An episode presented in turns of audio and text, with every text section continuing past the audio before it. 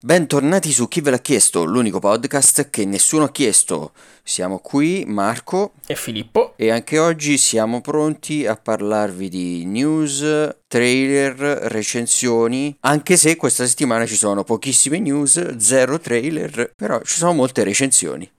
Quindi questa settimana diventeremo a tutti gli effetti una testata giornalistica in cui parleremo bene o male di cose. Oggi fingeremo di essere dei recensori. Esatto.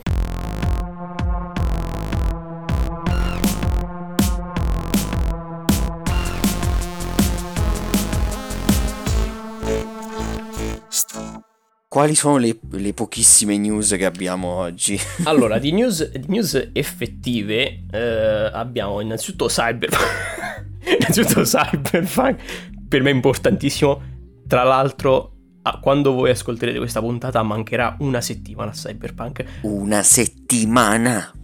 È arrivato, ragazzi, sta arrivando. Ti giuro, se noi registriamo questa puntata e quando la pubblichiamo c'è un altro delay, io mi ammazzo nella diretta. No, non ci sarà. Okay. Cioè, bisogna crederci stavolta. Notizie di Cyberpunk importanti sono che, innanzitutto, se siete affamati di gameplay perché siete come me degli ossessionati che non riescono a stare senza la loro dose, è uscito un po' di gameplay di footage della PS4, abbastanza carino. Tra l'altro si ricollega a un evento che era successo un po' di tempo fa, di quel leak che ti ricordi di quel tizio che aveva rubato una copia di Cyberpunk. Sì, è stata la risposta di CD Projekt a quel leak che c'è stato praticamente. Esatto. Sì.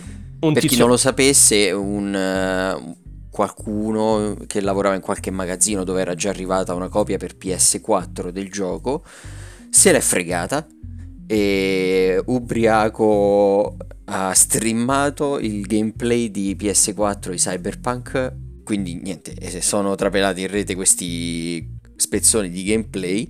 Tra l'altro questo tipo dopo ha rivenduto il gioco online e quindi gli hanno sgamato tutte le informazioni personali di questo tipo. Sì, cioè, io penso che non se la starà passando bene in questo momento. Lui subito dopo aver streamato e leakato il footage di Cyberpunk in diretta praticamente nazionale, ha avuto la brillante idea di dire adesso mi sbarazzerò della prova di questo gioco vendendolo, mettendo le sue informazioni personali e dove abitava, quindi è proprio, cioè, è andato meno 100 IQ incredibilmente. Sì, perché pare che l'abbia venduto sul marketplace di Facebook, sì. Quindi proprio ehi, sono qui. Questo tizio è impazzito, è uscito questo gameplay di PS4 di Cyberpunk ed è uscita anche un'altra piccolissima notizia riguardo il fatto che tutti coloro che inizieranno a giocare su PS4 o Xbox potranno trasferire i loro salvataggi qualora effettuassero l'upgrade a PS5 o Xbox nuova, che non mi ricordo mai come si chiama, appunto continuando a giocare la loro partita che avevo già iniziato, che è molto molto carino. Detto questo, ti lascio parola, così dopo la riprendo io. Direi che l'angolo di Cyberpunk, che ormai è una presenza fissa in questo podcast, esatto, per oggi è chiuso. E questa settimana il Time ha deciso di dare la sua top 10 di videogiochi del 2020. E, rullo i tamburi, al primo posto c'è un gioco che recensiremo in questa puntata più tardi, che è Hades. Esatto. Poi a seguire Hades c'è Spider-Man Miles Morales. Al terzo posto The Last of Us Parte 2. Al quarto Among Us. Al quinto Animal Crossing New Horizons. Al sesto Ori and the Will of the Wisp. Al settimo Call of Duty Warzone. All'ottavo Microsoft Flight Simulator. Al nono Fall Guys e al decimo Tony Hawk's Pro Skater One Plus 2. Beh, che dire di questa classifica? Che il primo posto sicuramente è meritatissimo e dopo sentirete la nostra sul perché. Gli altri... Alcuni giochi mi sembrano messi lì più perché sono stati un fenomeno di massa quest'anno che non per meriti. Cioè, come abbiamo già parlato, sono più appunto giochi che hanno avuto impatto, l'impatto maggiore sulla cultura generale del periodo in cui ci troviamo, se ci fate caso. Cioè, quando è uscito Among Us si parlava solo di Among Us, quando è uscito Animal Crossing si parlava solo di Animal Crossing, cioè questo qua è... Eh sì, è una classifica Vabbè, che non viene neanche da una testata videoludica, comunque. Sì, sinceramente mi ha sorpreso abbastanza anche Spider-Man in seconda posizione, che non è, cioè, non mi sembra che abbia fatto... Sì, non me l'aspettavo, sinceramente. Non me l'aspettavo in nessuna classifica. Esatto, cioè è passato abbastanza sotto i radar di tutti, sinceramente, mi sembra. Beh, non c'è molto altro da dire, probabilmente. No, in compenso c'è molto da dire riguardo la storia dell'evoluzione dei videogiochi che c'è stata dal 72 fino al 2020 in quanto a vendite. Quindi adesso cominciamo dal 72, hai detto? Dal esatto. 72, e analizzeremo ogni anno. Restate con noi in esatto. questa puntata dalle 236 anni. Ore. Esatto, questa puntata dura 52 anni, quindi prendete un po' di tempo, magari licenziatevi dal lavoro se ce l'avete. No, però comunque, allora c'è stata, è uscito un infografico molto carino che praticamente ci informa sull'evoluzione che ci è tenuta in quanto a vendite, e a quanto pare nel corso dell'evoluzione del videogioco il mercato, che era inizialmente basato sugli arcade, effettivamente, perché nel 72 c'erano quelli di videogiochi, effettivamente, sì, c'erano chiaro. le macchinette dove tu andavi in sala giochi, mettevi i gettoni e ci spendevi l'ira di tutte le divinità possibili per giochicchiare a qualcosa. Ovviamente questi arcade sono svaniti nel tempo e hanno lasciato spazio al mercato del PC e delle console, ma più di recente, verso il 2000, ha preso di prepotenza piede il mercato mobile, in particolare con l'avvento di Angry Birds, il buon vecchio caro Angry Birds, che col tempo ha preso una fetta talmente enorme di mercato al punto che ormai le vendite console e le vendite PC insieme non riescono a raggiungere le vendite mobile. Ma questo per un discorso, secondo me, principalmente solo di reperibilità, ecco, perché... Beh, alla portata di tutti, certo, il mercato mobile. Esatto. Tutti possono spendere 5-10 euro su Candy Crush, su Fortnite, su... Sì, Angry esatto, Birds. Cioè poi è un mercato che si basa totalmente sulle microtransazioni. Esatto. Che a sì. lungo andare, alla fine, probabilmente se continui con queste microtransazioni ti rubano anche più soldi rispetto a dei giochi sì,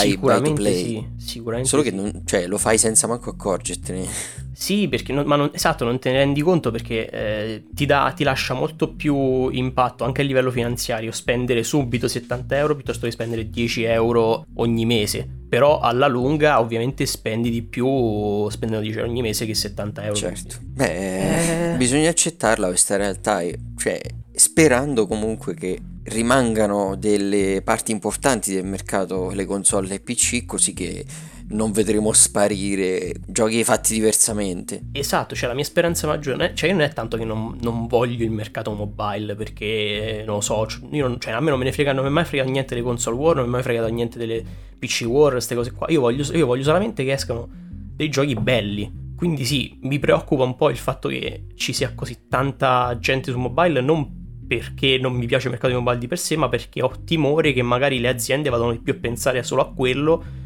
che non alle altre fette minori. E quello è il timore mio. Se per qualche motivo miracoloso il mercato mobile riesce a portare giochi belli del calibro di quelli dei titoli che abbiamo avuto noi su PC e console, e portarli su mobile in modo che mi posso pure portare in giro, per carità, anzi ben venga, io accolgo il mercato mobile come il salvatore, però certo, però è difficile. Noi quello che possiamo fare è continuare a comprare giochi su PC esatto, e console e mantenere almeno nel nostro piccolo vivo quest'altro mercato, continuare a votare con il portafoglio esattamente.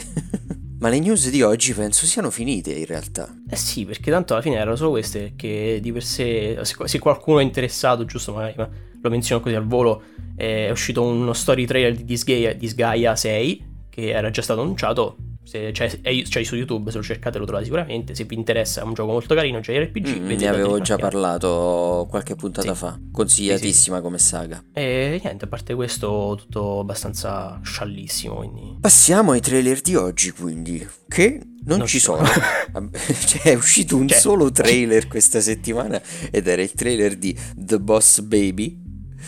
E non penso che ci sia bisogno di parlarne. Ah sì, Boss Baby è la mia saga preferita di allora, è questa saga che parla di un bambino che si ritrova di fronte a grandi avversità ed è costretto con il suo ingegno a risolvere grandi problemi di investimenti finanziari, giusto? Sì, alla a scalare poi il mercato azionario, non lo so. Alla misera età di 3 anni questo bambino deve diventare il plurimiliardario, deve diventare Bill Gates a 3 anni. Ma ma aspetta, mi sto sbagliando, è il seguito di Baby Driver, adesso è diventato il capo della banda e adesso certo. È The Boss Baby, no? Non era così. Esatto, è esattamente così, è vero, non c'è assolutamente altra spiegazione plausibile. Bene. Adesso andrò al cinema aspettando i Baby Driver 2, se non avrò quello che voglio succederanno cose buone. Tornerai a picchiarmi. Esatto. Ci dissociamo dalla violenza. Ci dissociamo, e per cosa non si fanno. I trailer di oggi 0, ma yes. Come al solito possiamo offrirvi una non notizia.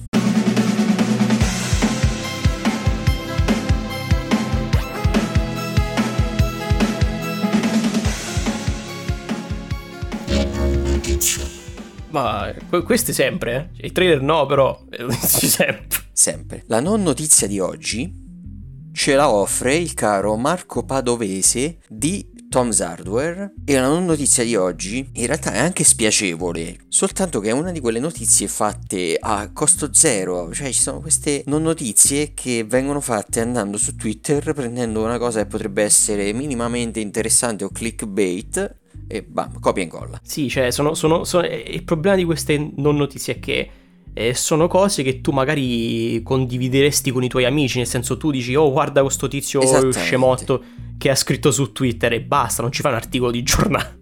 Ma qual è questa notizia? Che un corriere pare abbia truffato in Inghilterra una famiglia che aveva comprato la PlayStation 5, semplicemente.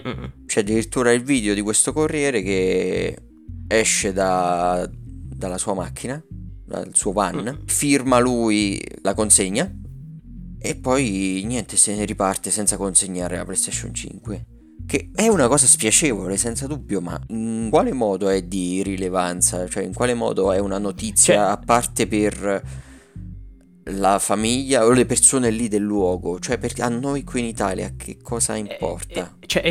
Questa notizia sarebbe stata più giusta magari tipo nel giornale locale del luogo, ma sicuramente metterla, cioè, rilanciarla qui su Tom's Hardware che senso ha? Tipo tu stai cercando informazioni sulle schede grafiche e leggi di sto tizio che ha rubato una PS5, ok? Va bene, starò attento se mai dovesse venire un corriere inglese a consegnarmi qualcosa. Dai, fino in Italia. Vabbè, allora, mentre tu rifletti sul tuo consiglio musicale, introduciamo la rubrica delle Unpopular Opinion.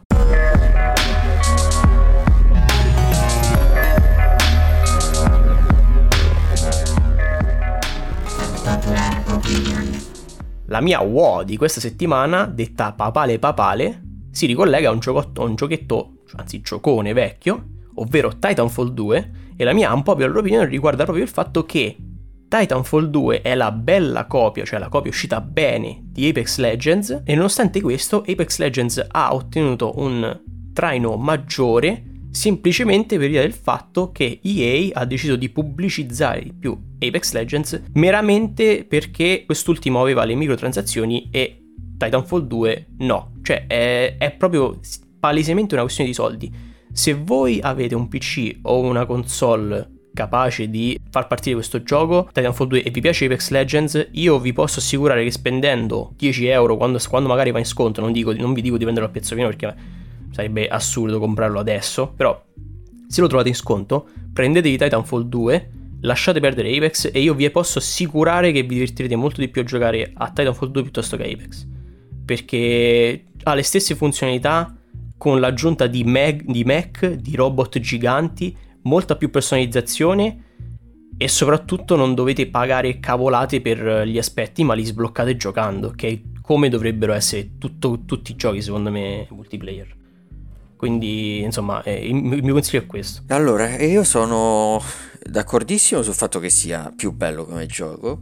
Sull'unpopular opinion riguardante la gestione della EA sono parzialmente d'accordo, e adesso ti dico il perché. Vai. Allora, la EA in realtà prima del lancio di Apex non ha pubblicizzato affatto il gioco. Esatto. È stato proprio lanciato a sorpresa Apex, non so se ricordi, non si sapeva praticamente nulla. Cioè, no, sì.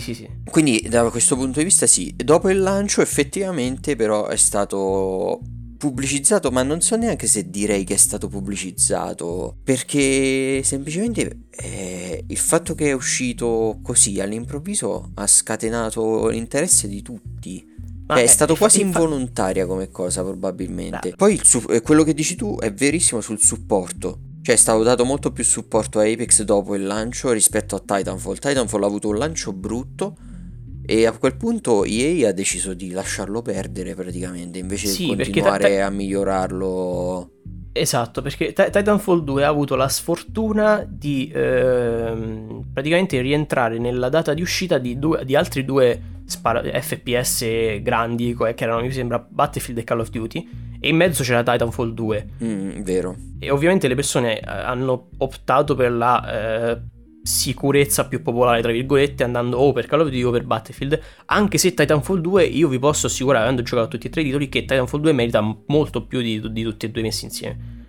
Assolutamente. Molto più. E invece la fortuna, appunto, è stato il contrario per Apex, perché ha avuto la fortuna di uscire in un momento in cui era un bel po' di tempo che non uscivano Battle Royale, ma ancora il mercato era affamato di Battle Royale.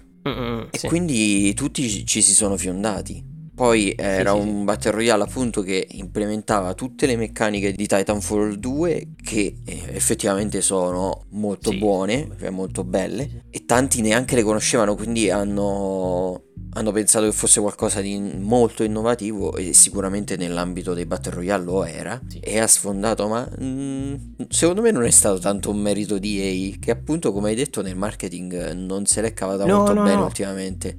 È stata una cosa che è successa così da sola. Sì, no, ma infatti la mia lamentela è stata semplicemente del fatto che l'EA, appena visto i soldoni che potevano portare con Apex, ci è saltata sopra senza il minimo ritegno, senza la minima vergogna, ignorando completamente il fatto che la stessa sviluppatrice che aveva fatto quel gioco aveva fatto anche un gioco molto più bello prima.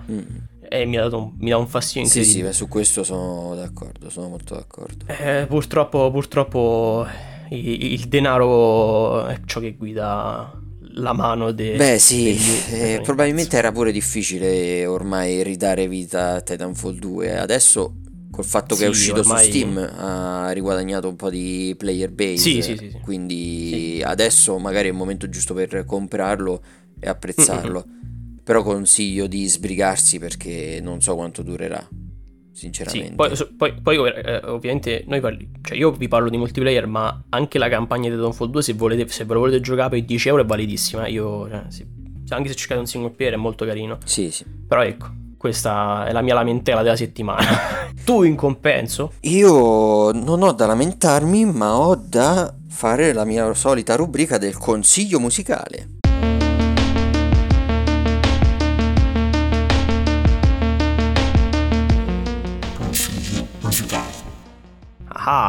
E oggi ho da consigliare un album particolare, perché mischia il jazz al rock e anche un po' all'elettronica, ai sintetizzatori. È un album molto particolare, che è stato composto da Nate Mercereau, che è un producer che prima di quest'album non aveva mai lavorato a qualcosa di suo, ma aveva lavorato come producer per altri artisti anche molto famosi, ad esempio Shawn Mendes. Con quest'album che, sorpresa, non è vecchio, ma è del 2019, quindi si può dire che è recente. Dai. Sì. E tra l'altro quest'anno, nel 2020, è uscita una versione deluxe dell'album con alcuni pezzi in più, molto belli anche quelli, il remake. Insomma, con questo suo primo album dimostra di essere veramente un ottimo compositore e producer, perché è un album che a me è piaciuto molto, anche perché ci sono molte chitarre e utilizzate in maniera saggia a mio avviso, e da chitarrista non posso fare altro che esserne contento. Vi consiglio di ascoltare quest'album e di farmi sapere poi che cosa ne pensate. Ho detto il titolo dell'album? Lo sai che mi sa di no? Non ho detto il titolo dell'album, sono stupido. L'album si... Vabbè, vi ho detto l'artista, quindi potevate arrivarci, però sono comunque stupido. L'album si intitola Joy Techniques. Ok, infatti te lo sto per chiedere. A me facesti solo a me fa sempre piacere sentire di questi nuovi artisti che di questi arrivano, nuovi artisti, però qual è il titolo dell'album? però non so chi stai sponsorizzato, perché non so quell'album. Vabbè, questa è la vecchiaia. Vabbè, è inevitabile. Questa è la vecchiaia e la stanchezza per aver dovuto giocare il gioco che ci è stato richiesto questa settimana per la recensione su richiesta. Hai visto che collegamento che ti ho fatto, eh? Che se già way, mamma mia. La recensione su richiesta di questa settimana, appunto, era su un videogioco. È stata richiesta al nostro ascoltatore Lorenzo, che ha richiesto Hyrule Warriors Age of Calamity, il nuovo gioco di genere Musou con come protagonista il mondo di Zelda.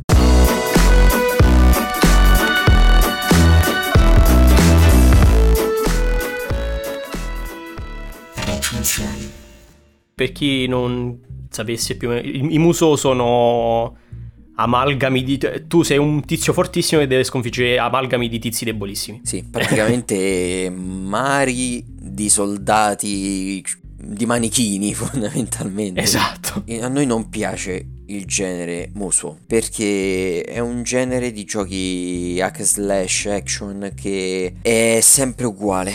Tu sei questo, come ha detto già Phil, sei questo personaggio fortissimo che si ritrova a sconfiggere una marea di nemici. Ogni tanto c'è qualche boss che rende un po' più interessanti le cose, ma praticamente li puoi giocare in maniera totalmente a caso, perché tanto sei talmente più forte dei nemici che niente ti può fermare. Sì, praticamente sei Terminator contro gli umani normali. E in genere l'obiettivo in questi giochi è conquistare una mappa andando a distruggere in varie sezioni delle mappe durante le missioni, andare a conquistare tutta la mappa, distruggere diversi avamposti nemici. L'unica difficoltà, tra virgolette, di questi giochi sta nel non far riconquistare i nemici, gli avamposti, mentre voi siete a conquistarne altri. Però è talmente casuale questa cosa, perché i nemici spuntano a caso, appunto, che a volte potrebbe essere difficilissimo concludere una missione, perché voi state dall'altra parte della mappa, i nemici spuntano in un avamposto che avevate conquistato molto tempo prima, e mentre voi non ci siete questo viene riconquistato. Sì, perché ovviamente così come i soldati avversari, anche i vostri sono dei manichini inutili. Esattamente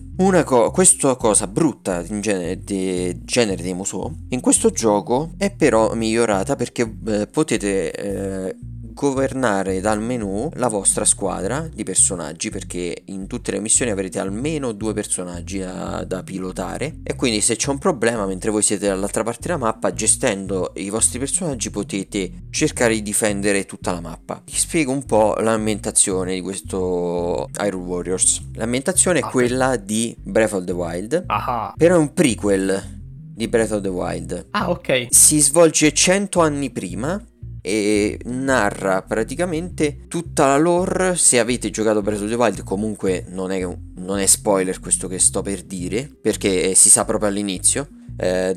Praticamente racconta di come è stato sigillato Ganon e della guerra che c'è stata, appunto, per fermare questa calamità. Lati positivi di questo gioco. I lati positivi sono che artisticamente è bellissimo, ai livelli di Breath of the Wild, perché, anzi, a livello tecnico questo gioco è un copia e incolla di Breath of the Wild. Tutti i personaggi sono presi da Breath of the Wild, tutti i nemici sono presi da lì, i moveset, alcune meccaniche sono prese da Breath of the Wild, tipo la schivata perfetta che vi permette di fare numerosi attacchi ai nemici dopo che avete eseguito la schivata perfetta. Sì, parte il bullet time. I punti deboli dei nemici, ci sono tutte cose prese proprio di peso dall'ultimo capitolo di Zelda, dall'ultimo capitolo non remake si intende, di Zelda, e sono schiaffate qui dentro. I moveset sono molto belli, avete tantissimi personaggi da sbloccare anche dopo che avrete finito la storia.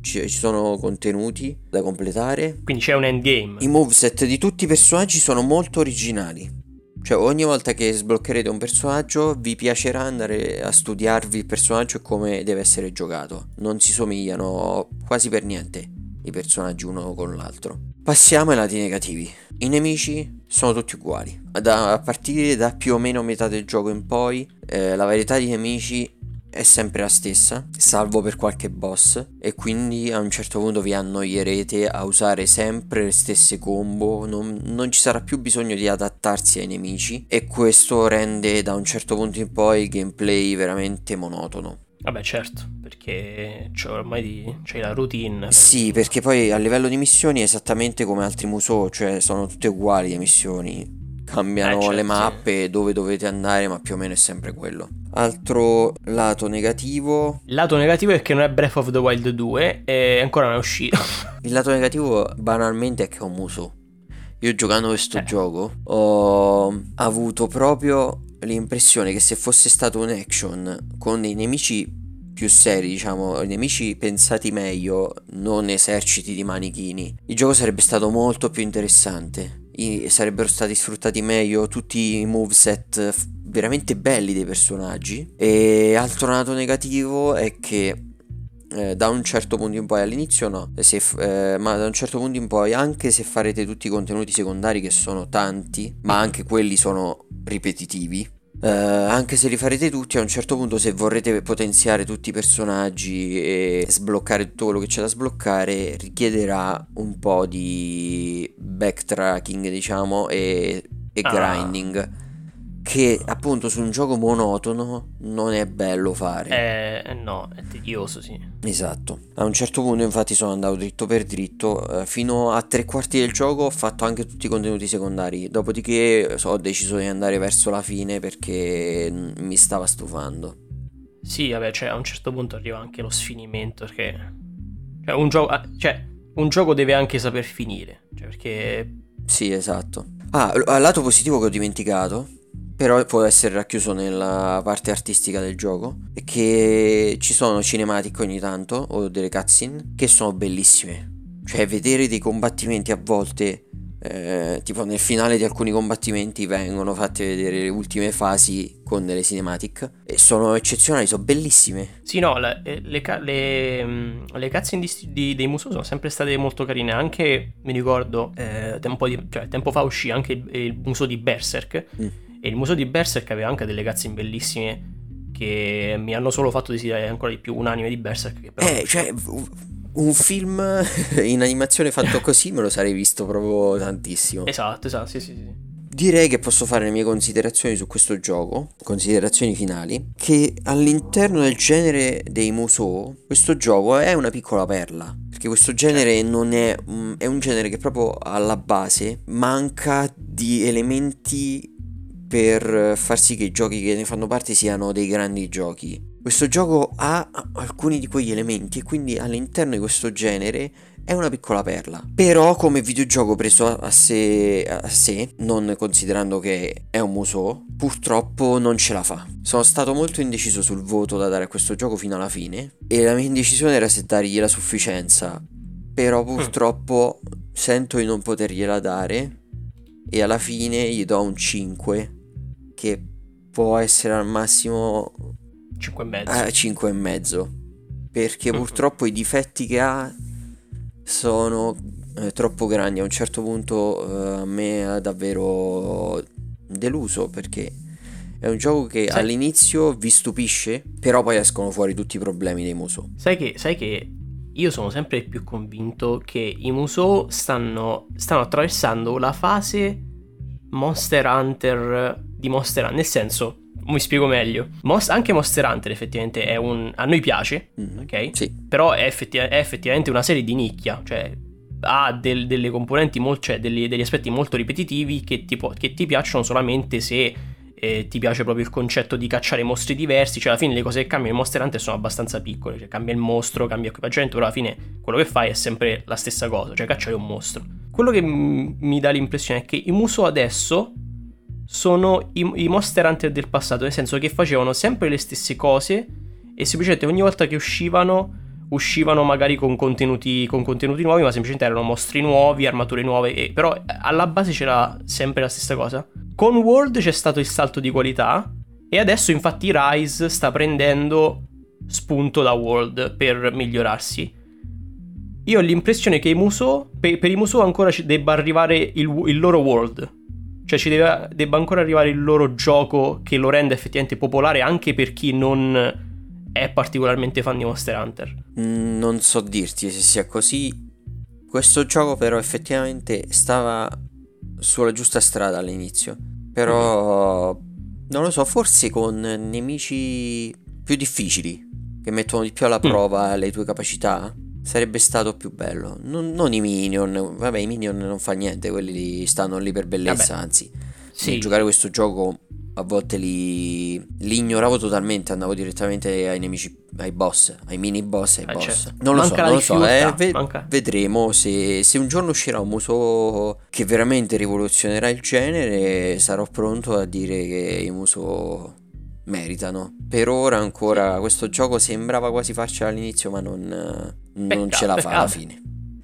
Aspetteremo Hyrule Warriors 2 che non so se questo è il 2, perché era già uscito il 3. Sì, era già uscito Hyrule Warriors, era solo Hyrule Warriors mi pare, The Legend of Zelda Hyrule Warriors questo... e questo invece è Hyrule Warriors Age of Calamity. Ho capito, vabbè, aspetteremo il 3 allora, prima o poi ci vanno a seccare. Ma tu hai qualcosa da recensire oggi? Io ho da recensire un succosissimo, piccolissimo e carinissimo gioco che tu probabilmente già conosci perché mi hai visto giocarlo, e si tratta di Sakuna of Rice and Ruin. Of Rice and Ruin scritto Rice, cioè riso, e Ruin, rovina. Questo piccolo gioco molto simpatico mi ha fatto l'effetto di Oninaki, ma al contrario, nel senso, Oninaki, per chi non lo sapesse, era un vecchio gioco stile GDR, un misto tra un GDR action, che per me era iniziato molto bene, ma man mano andando avanti era diventato molto molto molto molto ripetitivo e ho perso talmente tanto l'interesse nei confronti di quel gioco che l'ho lasciato proprio perdere.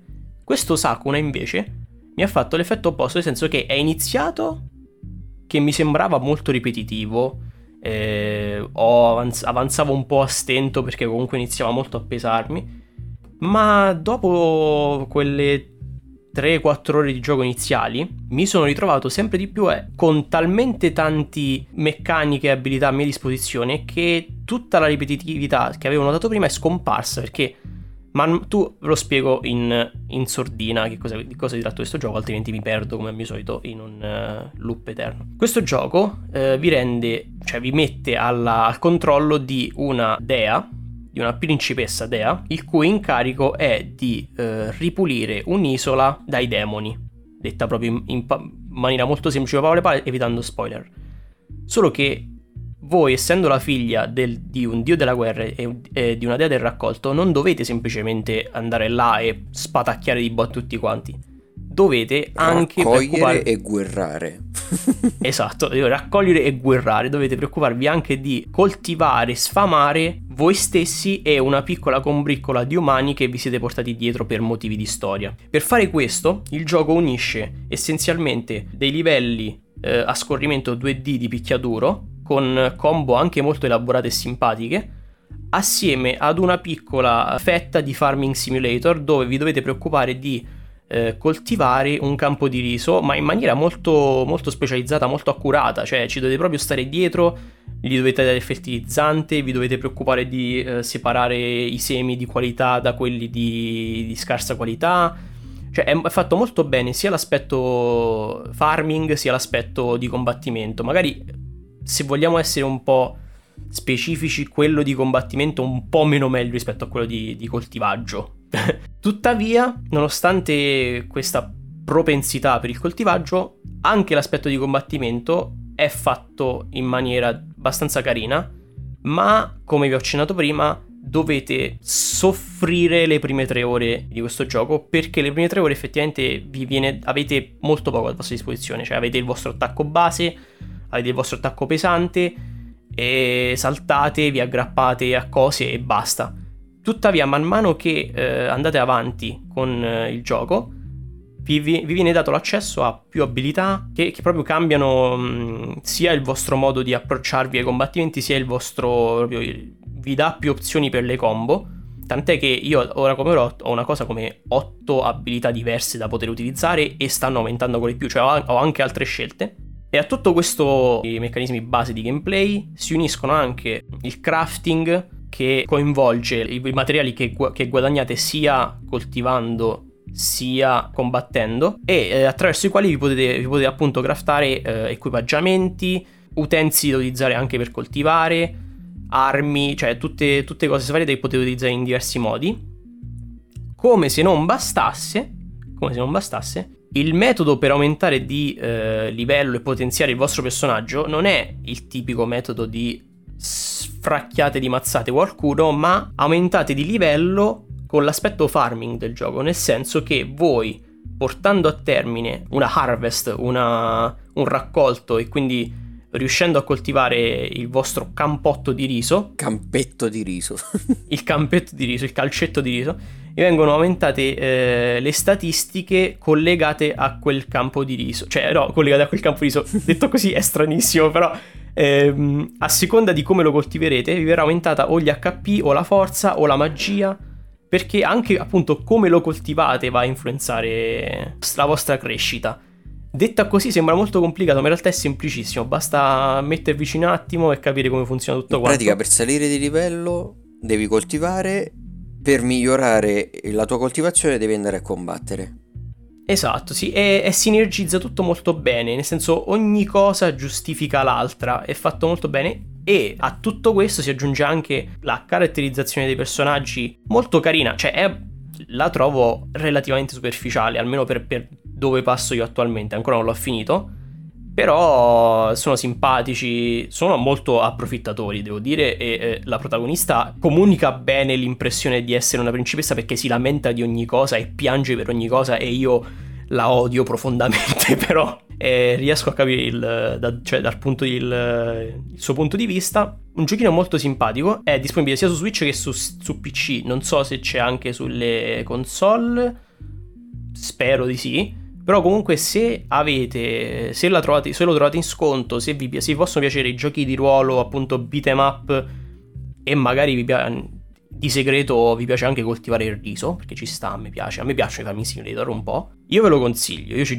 sto giocando assiduamente, mi ha preso molto bene. Dovrete, ecco, l'unica cosa, andateci un po' prevenuti per le prime 2-3 ore di gioco, perché sarà un po' repetitivo, però superate quelle, vi posso assicurare che divertirà molto di più. Io mi sento di dargli un solidissimo, ma io ho smesso, perché io non riesco a trovare un gioco che o mi piace o non mi piace tanto, quindi gli darò il solito 8.43,77 su 10, che tradotto è un 8,5, quindi esatto. Va bene, sì, ci sta. Tu so che non sei totalmente d'accordo, perché vabbè, io non l'ho giocato, io l'ho solo visto giocato da te, quindi non mi posso esprimere in realtà, però forse non gli avrei dato quel voto, gli avrei dato un voto in meno, non lo so.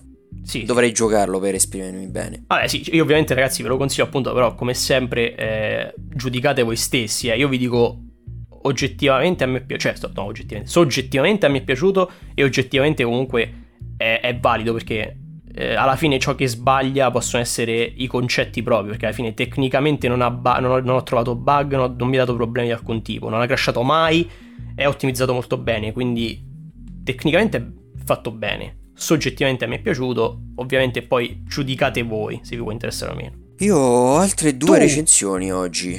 Aha, e siamo già molto avanti. Che facciamo? Le faccio al volo? Che recensioni devi portare? Portale un po'. Allora, così cercherò di essere più veloce rispetto a quella su richiesta. Vai. Come avevo detto prima, è il momento di recensire Hades. Parliamo di questo gioco che ha vinto il titolo di gioco dell'anno secondo il Time, ed è, come avevamo detto nella scorsa puntata, è candidato a gioco dell'anno per i Games Award. Yes. E a mio avviso, ma potrà confermare anche Phil, perché anche lui l'ha giocato anche se quando era ancora in alfa. Sì, ma era già bellissimo. Questo gioco meriterebbe quest'anno il titolo di gioco dell'anno. Senza dubbio, proprio. È uscito pochi mesi fa questo gioco dall'alfa e adesso è, anzi dalla beta, e adesso è un gioco completo, sviluppato dalla Supergiant Games, che forse conoscerete già per Bastion e Transistor, altri due giochi veramente belli, molto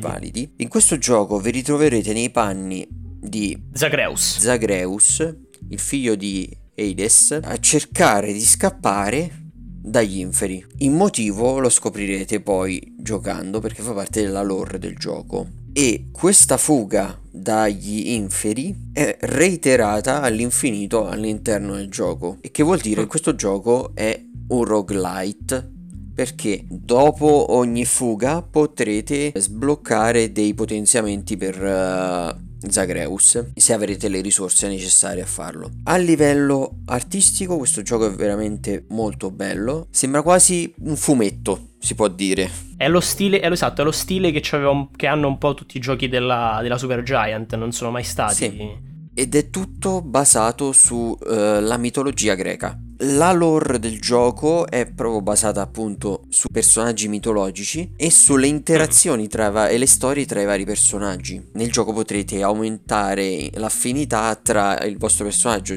Zagreus e le varie divinità o personaggi della mitologia greca e scoprire sempre di più sulla lore. A me in genere nei videogiochi non piace molto sbadare alla lore, ma in questo gioco mi ha catturato anche questo elemento, perché è veramente scritta molto bene. Non vi richiede troppo tempo, non vi ruba molto tempo al gameplay, e quindi piano piano scoprirete sempre più cose, ma non annoia, secondo me, qui la lore, come invece può annoiare in altri giochi. No, perché alla fine come ne avevo già un po' parlato, alla fine la mitologia greca è comunque sempre stata una delle mitologie, culture più famose e effettivamente interessanti. Sì, è più piena proprio di storie, ce ne sono tantissime. Sì.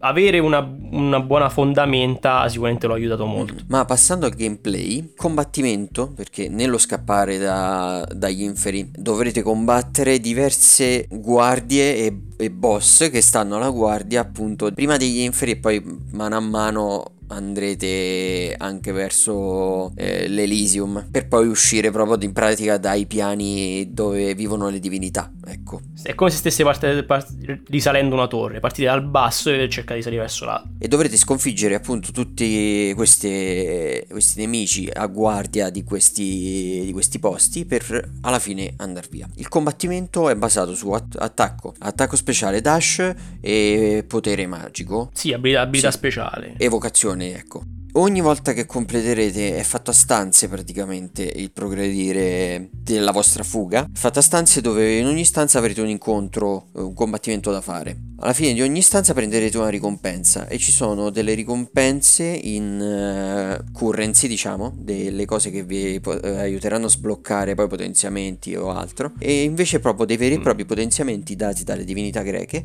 che andranno a cambiare proprio il funzionamento del vostro attacco speciale, tutte le azioni che potete fare, e questo dà una varietà incredibile a tutte le run che farete, oltre al fatto che ci sono 6 diverse armi con cui combattere, e ogni arma ha delle varianti che ne cambiano il funzionamento. Quindi ogni arma ha 4 varianti, quindi moltiplicate, fate 2. Sono 24 tipologie di armi praticamente. Ah, ok, 4. Quindi ogni run sarà diversa dall'altra. Le divinità che vi potenzieranno possono anche interagire tra loro per darvi nuovi potenziamenti, quindi è un gioco che non vi annoierà mai. Io ho 80 ore adesso questo gioco e ancora non mi è stancato. Diciamo che anche per via del fatto che è un roguelite basato appunto sul sistema a run, tra virgolette, è anche buono per tutti quelli che magari non hanno tanto tempo a disposizione, quindi magari hanno bisogno di un gioco che ci stanno quei 5, 10, 15 minuti, si fanno al volo una run o due, e poi su questo staccare. Una run o due non ce la fai con quel tempo. Ah no.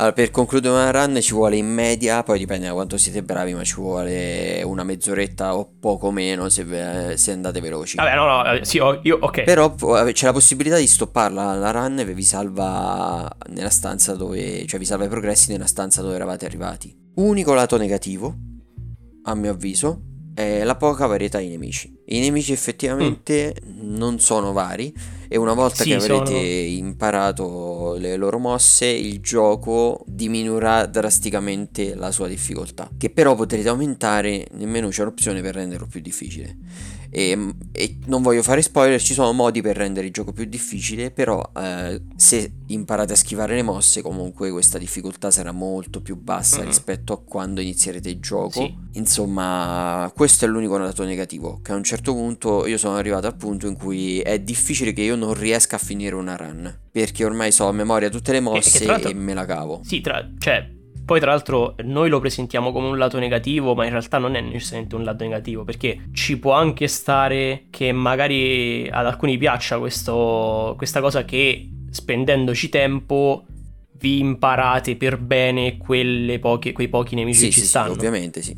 Per me è un lato negativo, ma non è detto che lo sia per altri, ovviamente. E detto questo, io mi sento di potergli dare un voto a questo gioco, e mi sento di potergli dare 9 su 10. Nice. Perché è veramente bellissimo, è penso il miglior gioco uscito quest'anno, assolutamente. Sì, sicuramente per il panorama che c'è stato quest'anno è uno dei più validi, se non il più valido, senza dubbio, a livello di gameplay. Poi magari a livello artistico, cinematografico tra virgolette, sicuramente ci sono altri giochi come The Last of Us che lo superano, ma questo gioco è proprio un piacere giocarlo, tenere il joystick per mano, anche perché i comandi sono perfetti, iperresponsivi. Non c'è quando morite in questo gioco sapete che è colpa vostra, cioè non è perché il personaggio non ha fatto quello che volevate, cioè vi rendete proprio conto che è gestito benissimo. Sì, sono d'accordissimo, mi trovi d'accordo. E detto questo, faccio al volo l'ultima recensione di oggi. Vai. Che è la recensione di un film uscito questa settimana su Netflix dal titolo Elegia americana in italiano, in inglese Il Billy Elegy, che è questa storia di un ragazzo di una famiglia dell'entroterra americano, povera, con molti problemi, che cerca di dare una svolta alla sua vita, detto in poche parole. È tratta da un romanzo autobiografico, quindi è una storia vera, e è interpretato da Amy Adams, Glenn Close, e il protagonista è Gabriel Basso. Senza andare troppo nel dettaglio, visto che farò una recensione lampo, a livello di recitazione è molto bello questo film. Glenn Close fa una performance eccezionale, interpreta la nonna del protagonista. Vi consiglio di vedere il film in lingua originale per l'appunto, dato che l'interpretazione è il punto forte di questo film. Ma il film non mi è piaciuto tantissimo, perché la storia, effettivamente, nonostante sia una storia vera, non mi ha lasciato molto. È una storia di rivalsa, diciamo, di una persona appunto che viene da una famiglia problematica, che sembra già vista. Ti posso dire che sicuramente è perché hai già visto una storia di rivalsa molto migliore in Yakuza, quindi ormai nulla ti potrà più. Yakuza è il film migliore che abbia visto. Yakuza è l'emblema della storia di rivalsa, Yakuza 7, quindi non nulla riuscirà mai a topparlo. Quindi la storia, essendo molto è un dramma, che se va a toccare dei punti a voi, cioè che toccano particolarmente le vostre corde emotive, vi prenderà molto. Se invece non vi colpisce particolarmente la storia, allora il film non vi piacerà. Non è un film che può piacere a tutti, secondo me. Vi può annoiare oppure vi può piacere molto. Okay. A me è una via di mezzo, quindi, è stato. Quindi ok. Perché è stata una storia che è una storia comune, diciamo, cioè si sentono tutti i giorni storie di questo tipo, e quindi non è che mi abbia colpito particolarmente, però si possono trarre degli insegnamenti anche da questa storia. Non è un film da buttare. Ho visto che ha diviso molto, addirittura ho letto un articolo sull'Internazionale, mi pare, che diceva che era il film più brutto uscito quest'anno, e quella è assolutamente una stronzata. Mamma non è vero mia. Che è il film più brutto uscito quest'anno. Che cattiveria. Cioè è proprio una cosa sbagliata da dire. Esatto, quello più brutto uscito quest'anno è Tom e Jerry, che uscirà l'anno prossimo. Tra l'altro è diretto da Ron Howard, che conoscerete per diversi altri film, Cinderella Man, Rush, quindi la regia comunque è la sua regia tipica, anche a livello di fotografia si riconosce un film di Ron Howard. Detto questo vi consiglio di vederlo comunque e poi fatemi sapere se da che lato siete voi su questo film. Quindi a detta tua questo film praticamente o è un colpo critico o è un mancato. Sì, praticamente sì, però a livello oggettivo è comunque un buon film. Non lo so, io gli darei, se devo essere oggettivo gli darei anche 7. A livello invece mio di gradimento gli do 6. Ci sta. Anzi, meglio dare... Beh, belli voti bassi, belli. Però c'è un film che tranquillamente ho visto, altri invece dargli 10 su 10 per farti capire. C'è chi dice che è il film più brutto dell'anno e chi dice che è il film più bello dell'anno. Quindi guardatelo. Sì, vabbè, ti devi rispecchiare nei temi trattati, sì. Siamo veramente andati molto lunghi. Nella prossima puntata ti lascerò molto più spazio a te per le recensioni. Amici, incredibilmente siamo riusciti a fare tutta questa parlantina, parlano solo di recensioni, quindi... si doveva fare perché sono tutte cose uscite questa settimana e dopo come li facciamo gli ascolti? Esatto, è vero. Noi davamo la colpa alle notizie degli episodi scorsi, però evidentemente il problema siamo che siamo noi logorroici, quindi... Siamo noi assolutamente. E vi ricordiamo infine che potete richiederci le vostre recensioni per rispondere alla domanda a chi ve l'ha chiesto, e potete farlo nei commenti sotto gli episodi su Spreaker oppure su Instagram @chi ve l'ha chiesto podcast, messaggio privato o nei commenti nei nostri post, come volete. Inoltre in descrizione dell'episodio troverete i link per il nostro Telegram per ricevere una notifica quando usciranno gli episodi o ci sarà qualcosa da comunicarvi, e il link per il nostro Discord se volete entrare in contatto con noi su Discord. Venite su Discord, venite! Direi che è tutto, alla prossima. È tutto amici, arrivederci, venite su Discord, ciao!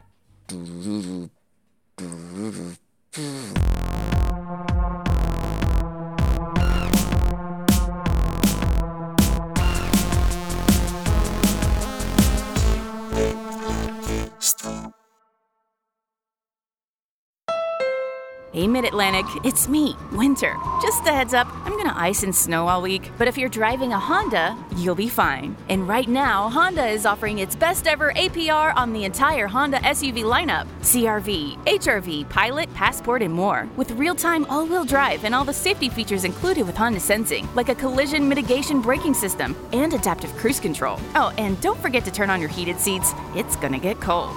Sorry. See your local Honda dealer today.